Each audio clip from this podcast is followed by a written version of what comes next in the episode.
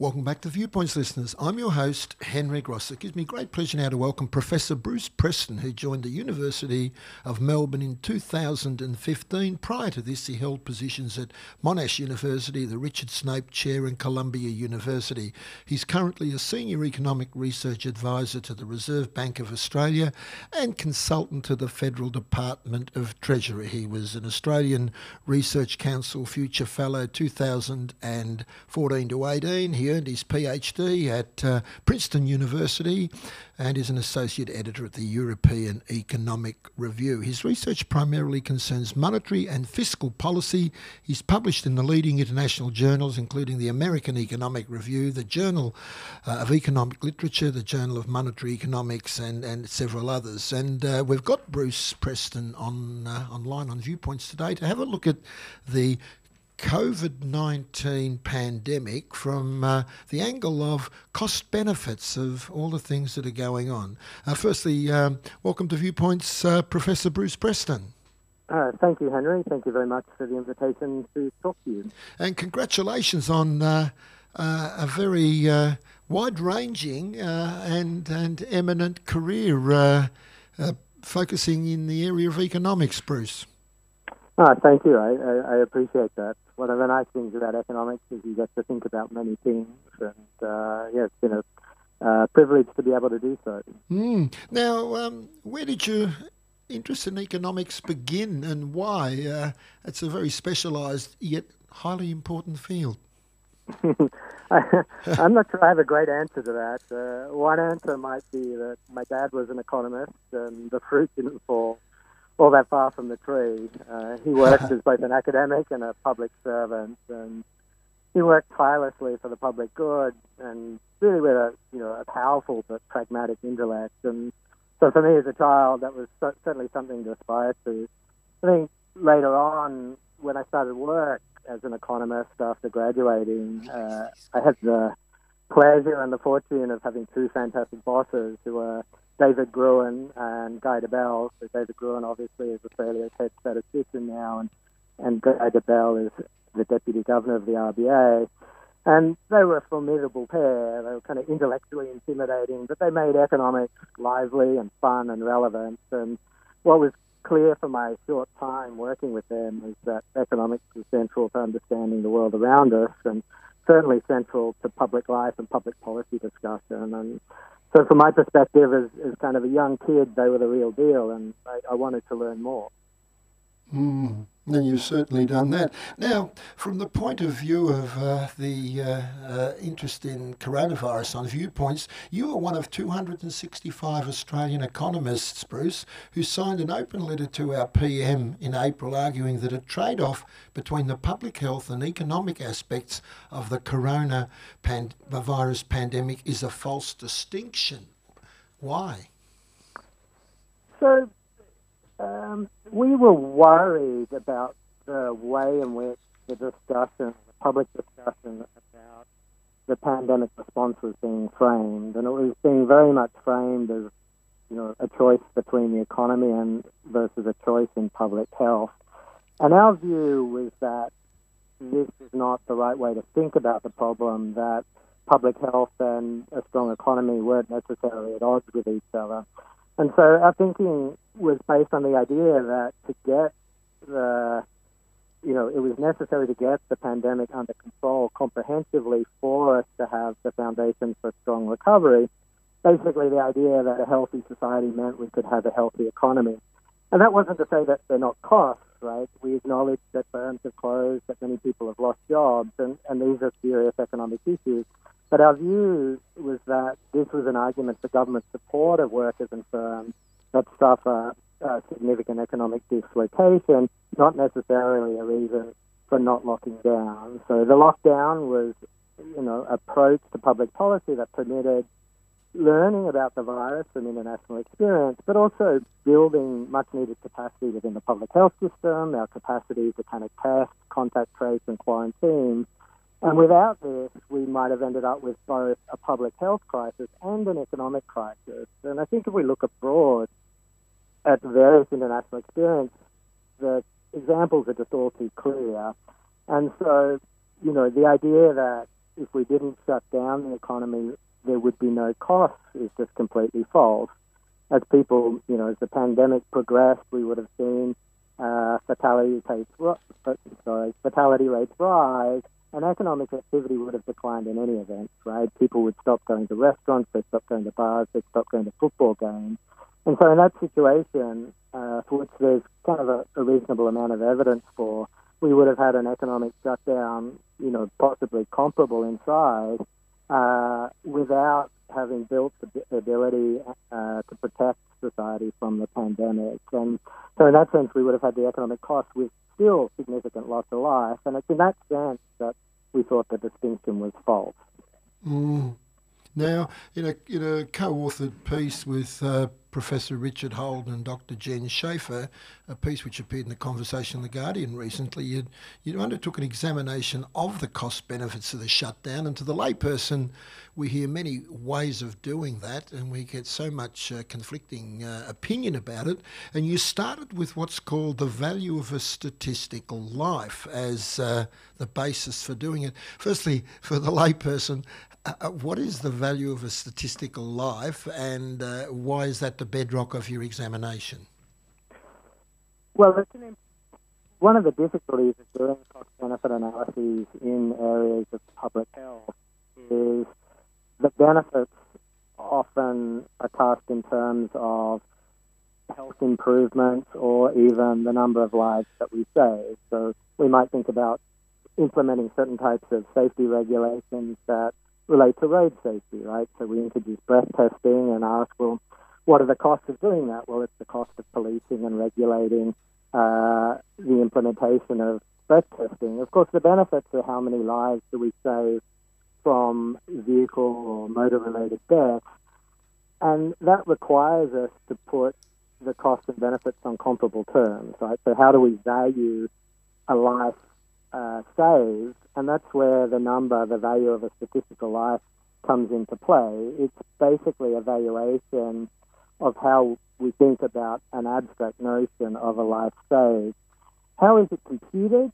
Um, there are a number of ways to do it, but one of the dominant, you know, one of the predominant ways of doing this is basically to ask the answer the following question: What is it that people would pay to reduce the risk of fatality by some amount.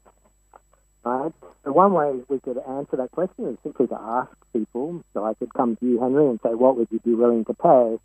um, as economists, we tend to, "What would you be willing to pay?" And I don't know what that answer would be. As economists, we kind of worry about people's understanding of how that question is framed, how to interpret small changes in probability. So in practice, economists look at, say, labour market experience and wage data that infer the riskiness of different types of jobs to infer what people's preference is over different mortality risks. And so they use those data then to back out a number that represents what kind of a fictional person, right, might be willing to pay to, avo- to reduce the risk of mortality by some amount. And so this is a very complicated idea, and and there's not any single number that can do justice to it. The evidence that we have suggests that age is a very important component how much people are willing to pay. Very early in life, you're prepared to take on a lot of risk without being compensated by high wages. In middle life, you're much richer, there's much more at stake, uh, and so people tend to be less willing to be subject to those types of risks. And then that kind of tails off a little bit over time. And so in practice, the measures we have is that the value of statistical life kind of changes over time, at least viewed through that narrow economic interpretation of what it is. Of course, the government recommends, at least in the public documents that I've had access to, the use of just a single number, and that puts that number at 4.9 million. And so they recommend using that value to do calculations of the kind that we have done. So that's the the figure that you started with in looking at uh, making a cost benefit of the shutdown. Exactly. And so when thinking about uh, this particular application as the tool of a cost benefit analysis, we wanted to understand, you know, in dollar, putting a monetary value mm. on life, which is kind of a very cold-hearted, in a way, clinical approach to, to thinking about this question. What is the value of lives saved by preventing mass death from a virulent pandemic? And so we chose to use the number of 4.9 million. I think I don't know the state of mind of the government or the basis of their recommendations. I could speculate and imagine that publicly there's an important ethical discussion to assign different values to different people. And so in the piece that you have read and we're, we're discussing, we chose to just use the single number as per their recommendation. Mm, excellent. Now we need to take a short break, Bruce. When we come back, we'll have a look at uh, by using that figure, which the government recommends, um, what your analysis uh, found, and I'm sure we're all very interested in that. Can you hold the line? Yes.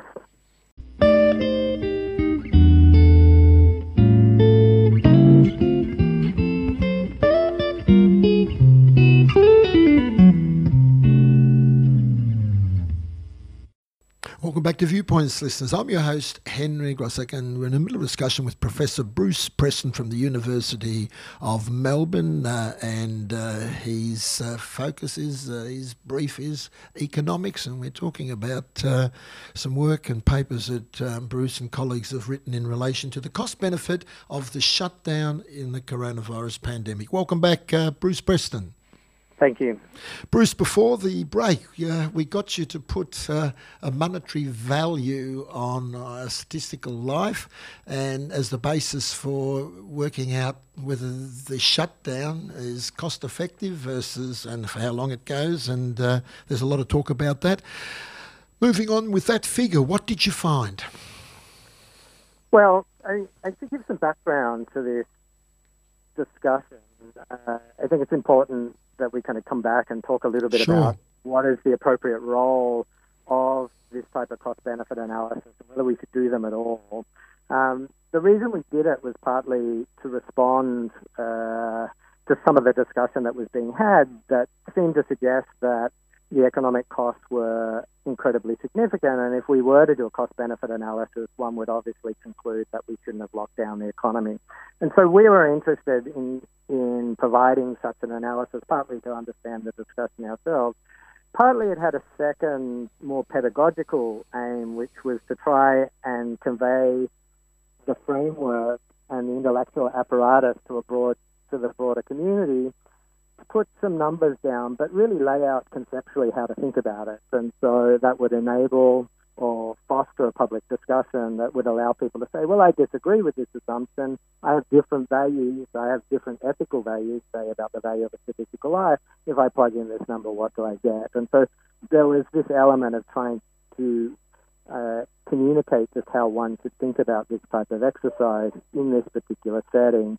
And so the conclusion was that the benefits of shutting down the economy in terms of lives saved far outweighed the economic costs. And so there were two parts to that, uh, to that analysis. The kind of benefit side is looking at, to the extent that our public health response has been successful, how many lives do we save? And so this requires a number of assumptions uh, about the virus itself and how much it would propagate through society if we hadn't taken steps to protect uh, the public health of the community at large. And so we took the lockdown skeptics' view seriously, who'd been, you know, there was a set of people in the commentariat that were arguing we should just let the the vamp, uh, virus run rampant through society. We should achieve herd immunity, and that uh, this would then enable us to get on and minimize the economic cost to society.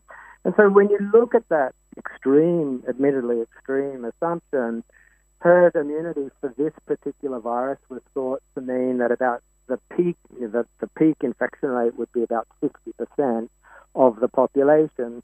Now, that doesn't mean only 60% of people get infected. It says once 60% of people are infected, the reproduction rate of the virus tends to decline. But over the course of the virus, some 90% of people may get infected. So this was a particular assumption. The Doherty Institute looked at uh, more optimistic uh, assumptions relative to that, and we can come back to that if you like. Um, but in general, the extent of exposure to the virus will depend a lot both on uh, public policy responses, but also private individuals. How do their behaviour change? But we wanted to take a very stark assumption that says, look, we embrace the pandemic, we accept that people will die. What are the numbers that we might be talking about? And so the second assumption we had to make was one about fatality rates. I think at the time that we considered the shutdown, we were looking, say, at Italian data where it looked like fatality rates were alarmingly high. We were talking like numbers, say, 10%. We took the number of 1% uh, as kind of a benchmark.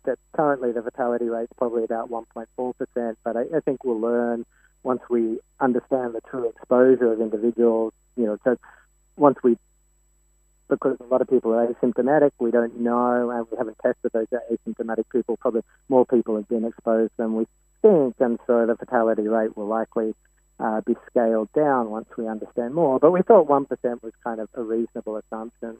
So taken together, that would suggest that 225,000 people could potentially die from an unmitigated herd immunity strategy, and valuing those lives at $4.9 million gave us about 11, uh, a 1.1 trillion or 11, you know, 1,100 billion dollars in terms of benefits. And to give you a sense of the scale, that's probably you know, 50 to 60 percent of one year of national income, so one year of gross domestic product. Uh, so that's the benefit side. Um, what are the costs? Well, these are kind of uh, many. there, there, are many aspects to this. Of course, the first order cost is you reasonably think would be what are the economic costs? We're obviously seeing many firms close we're seeing people are unemployed, and uh, our national authorities, the Reserve Bank of Australia, the Treasury, are forecasting a fairly significant recession. And so, there at a first pass would be what you think the recession might be. And so, if you look at that, you might think the recession is going to be fairly significant. It might be 10% of GDP, which is large by historical standards, but that would be about 180 billion. But that's not the end of the argument because one has to be a bit more careful in thinking about costs. Remember, we've had a pandemic, and the pandemic itself has economic implications. On top of that, we've introduced a lockdown to protect public health. What we want to understand is what is the additional economic effects of the lockdown over and above the pandemic. Right? So we have to separate mm. out what are the costs from the pandemic versus what are the additional costs from trying to mitigate uh, the public health consequences. And so uh, we, in this particular piece, didn't do that very formally. You could do it very formally, and there are a number of number number of studies emerging now that will allow us to think of, allow us to think about that very precisely. What we did was kind of think, have considered the following thought experiment: What has the experience been in kind of other countries that are similar to Australia? Right, they're small open economies but have taken different strategies uh, in terms of the public health response. And so Sweden is a very interesting example in that context. Uh, they have taken a much more liberal view, uh, one that kind of emphasizes individual responsibility in terms of their own behavior uh, in managing their interactions with other people in society, whereas Australia has taken on a more government-led approach that mandated restrictions on certain types of activities. But what's interesting when we compare, so this is kind of our lockdown versus no lockdown example, mm. right? When you look at the projected economic costs going forward, so we can similarly look at what does the central bank of Sweden say about what it anticipates its own economic conditions to look like. They look comparable to Australia, if not worse, right? So that tells us that it's the pandemic, right, that is leading to significant reduction in economic activity rather than the lockdown itself. Okay? And so we looked at that, and, and that kind of suggests that, I mean, we informally then said, well, let's suppose that 50% of the economic costs that are being anticipated, the 180 billion, the 10% of GDP that I mentioned earlier, let's say 50% of that cost is due to the lockdown. And that would give us 90 billion as just a ballpark number. Think there's going to be a lot of study on this, but it, it's uh, my sense is that we're going to learn that you know in countries where there weren't mandated lockdowns, private behaviour quickly stopped engaging in normal economic activities, and this itself was going to be immensely costly. So our first pass was, well, we're comparing 1.1 trillion against 90 billion. That suggests that there were significant benefits from the lockdown. That's a good point. We need to take another break. Bruce, can you continue to hold the line? Absolutely. Thank you.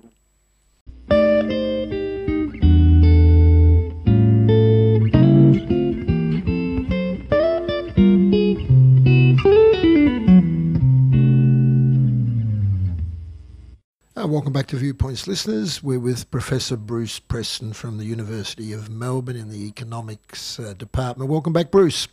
Thank you.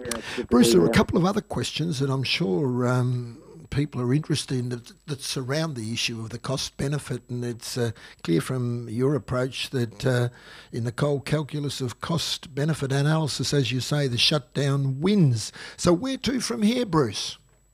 Um, Well, there are many parts of that discussion. I do want to say, just for the people who are listening to this, that uh, it's not obvious that one would recommend this type of analysis as the basis for national decision making. We regularly make these types of decisions that have consequences about life and death, but the idea that we do that in certain circumstances, I think, confuses the nature of the problem. So, to give you an example, I, I think we might think of a battlefield medic having to make wrenching decisions about medical triage, about who lives and dies, or a doctor who has to assign a respirator to one of two patients. I think it's a mistake to think or propose that the government bring about circumstances under which these types of decisions should be made or must be made. And so at the end of the day, cost benefit analysis has to meet public approval. And while it is a useful economic tool, I think its application in this particular uh, circumstance would probably be wrong. I think it's just simply implausible that our national cabinet, with very transparent public process, would expressly decide, decide to have 50,000, 150,000, or 200,000 people to die based on such advice. It'd just be simply unconscionable. Um, so I kind of think people ought to be aware that, you know, at least in my view and, and my co-author Richard Holden and Dr. Jennifer Schaefer, that they're just fundamental limitations on how we should use uh, these types of tools. As to where we go from now, well, I think it's an active debate uh, about not only whether we've made a mistake uh, in locking down the economy. Many people are now pointing to the fact that only 100 people have died. Surely it was an overreaction to take these steps. I think this, this represents a fundamental misunderstanding of the achievements of Australian public policy. The fact that 100 people have died reflects the decision to lock down. It reflects good policy. And, you know, the, some media commentators' obsession with being Sweden or some other country is a bit perplexing. I'm not sure why we would want more deaths at the same economic cost and I think aside from that, there'll be a lot of discussions about just how we manage economic recovery from this event. It's it's truly devastating for many individuals, and we have to continue to debate and make advice about what sensible policy is to support those individuals and deal with the ramifications of what's probably going to be a significant recession. Yes, from an econo- economist's point of view, um, Bruce. Um, I mean, we haven't been in a, a situation like this before. Um, how challenging has it been, from your perspective, to um, to a well, not analyse it, but to once you've got the tools and you've made the, the mathematical statistical calculations, then to sit down there and, as you alluded to a moment ago, um, come up with potential recommendations because governments have to do things and they turn to people like you for advice uh, and taking on board those ethical issues that come into play. Well, I, I think it's difficult, and I have to say that I'm, glad I'm not making actually making some of these decisions, of course, uh, you know, I have interacted with some uh, some government officials about aspects of the discussion. I think that as uh, an economist, it, it's been a very different experience. I think historically, when we've had recessions, uh, it's because of various developments. It could have been because you know we've had economic excess, and that excess has been reined in, and we've had a period of weaker demand and we've understood well about how to respond uh, to those types of economic developments. I, I think it's been less easy than you might think to come to grips with what are the economic issues of the decision to shut down the economy to protect the public health. I mean, that step requires deliberately a dramatic reduction in economic activity uh, to protect people from a pandemic. And so thinking about that is fundamentally different. And I, I think that's been challenging both in terms of economists' understanding of it, understanding the scale of the problem, because it's happened very, very quickly relative to past recessions. They normally play out along a much longer time horizon. And I think they're both issues in terms of economists' understanding of this, but also communicating what those issues are to those who are making decisions. So it's, it's certainly being a challenging time. As for myself, I, I hope to just keep applying the, the tools, you know, the basic tools of the trade to to keep making the best possible advice I, I think that we can make. Uh, uh, to ensure that we we you know, we resume economic activity in a kind of sustainable and prosperous way. Now, now, one of the areas that, that impacts on it, and there's a lot of debate about this, and it, it comes down to philosophical approaches by government. And this government's had to do a little bit of a flip here on perhaps some of their approach. The concept of support being a cost, and uh, and when governments pour a lot of money and create more debt. I mean, the, the general public out there are often fed a diet of um, the federal budget deficits and surpluses, and of course, uh, the, some of the conversation at the moment around there's a huge cost through the government putting so much money into all the different uh, infrastructure and welfare benefits. Uh, it's a bit more complex than that, isn't it? It certainly is. I mean, I, I think uh, one thing that we should say or acknowledge in Australia is that we've gone into this crisis in one of the, the strongest fiscal positions in the world. So our net debt and our gross debt as a fraction of national income are very small. They're like 20 and 30 percent respectively. This is relative to countries like the United States that have gross debt to income ratios of 100%, Japan in the neighborhood of 200%. We just have much better capacity to use fiscal policy to achieve desirable ends. The policies that have been implemented, sure, they, they raise public debt, but I think one should think about that in the following way. It may add 10 to 15% in, in debt as a fraction of income, but this is over the lifetimes of taxpayers a fairly small amount to pay for insurance uh, against this type of event, and that's exactly the way that you think about it. It's probably three to four hundred dollars a year per taxpayer over the, the next thirty years. Uh, that's the price tag that you would assign to the government current government programs, and that's small in some sense. It's small relative to car insurance. It's small relative to home insurance. So I think while they're not insignificant numbers, I think we need to put them in perspective. As to thinking about costs, I think you're pushing me to talk a little bit about something that we wrote in this cost benefit analysis that from that the two, that the JobKeeper program doesn't represent cost to society. Uh, it, it is true in the following sense. From a budgeting perspective and government accountability, obviously these support programs like JobKeeper and JobSeeker are costed in the sense of having a dollar amount attached to them. And so those government programs run about 214 billion at the moment.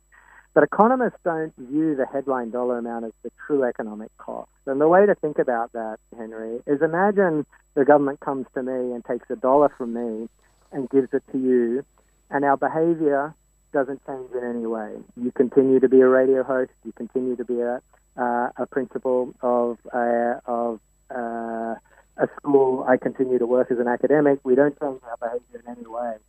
In what sense has anything changed? National income's the same, right? Our own individual behavior is the same. And so it's in that sense that transfers, when we take money from one part of society and give it to another, don't, you know, the headline amounts don't tell us what the economic costs are.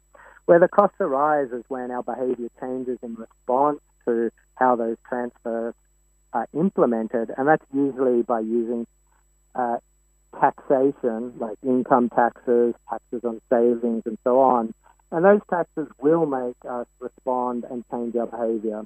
So if, for example, to transfer money from me to you, Henry, the government decides to raise taxes to, to affect that transfer, that lowers the return to me going to work, and I might reduce the number of hours that I work. And it's those, that reduction in hours that is, in fact, the true cost to society. That's what reduces mm. national income. So this is a discussion that focuses, you know, on kind of what the overall economic costs are, and doesn't say anything about the benefits or whether we should do them or not. Um, but it's just a warning that we shouldn't necessarily think the headline dollar amount represents the true economic cost. Mm, good point. We've run out of time, Bruce. It's been such a pleasure and so informative um, chatting with you. And for for so many of us out there, people rely on you know the mainstream media, and we don't always get uh, such in depth analysis. And for that, I thank you so much. Uh, thank you. It's been a great pleasure to talk to you. Thank you for inviting me. My pleasure. That was Professor Bruce. Preston, who's a professor of economics at the University of Melbourne. Listeners, we'll take a short break. Don't go away.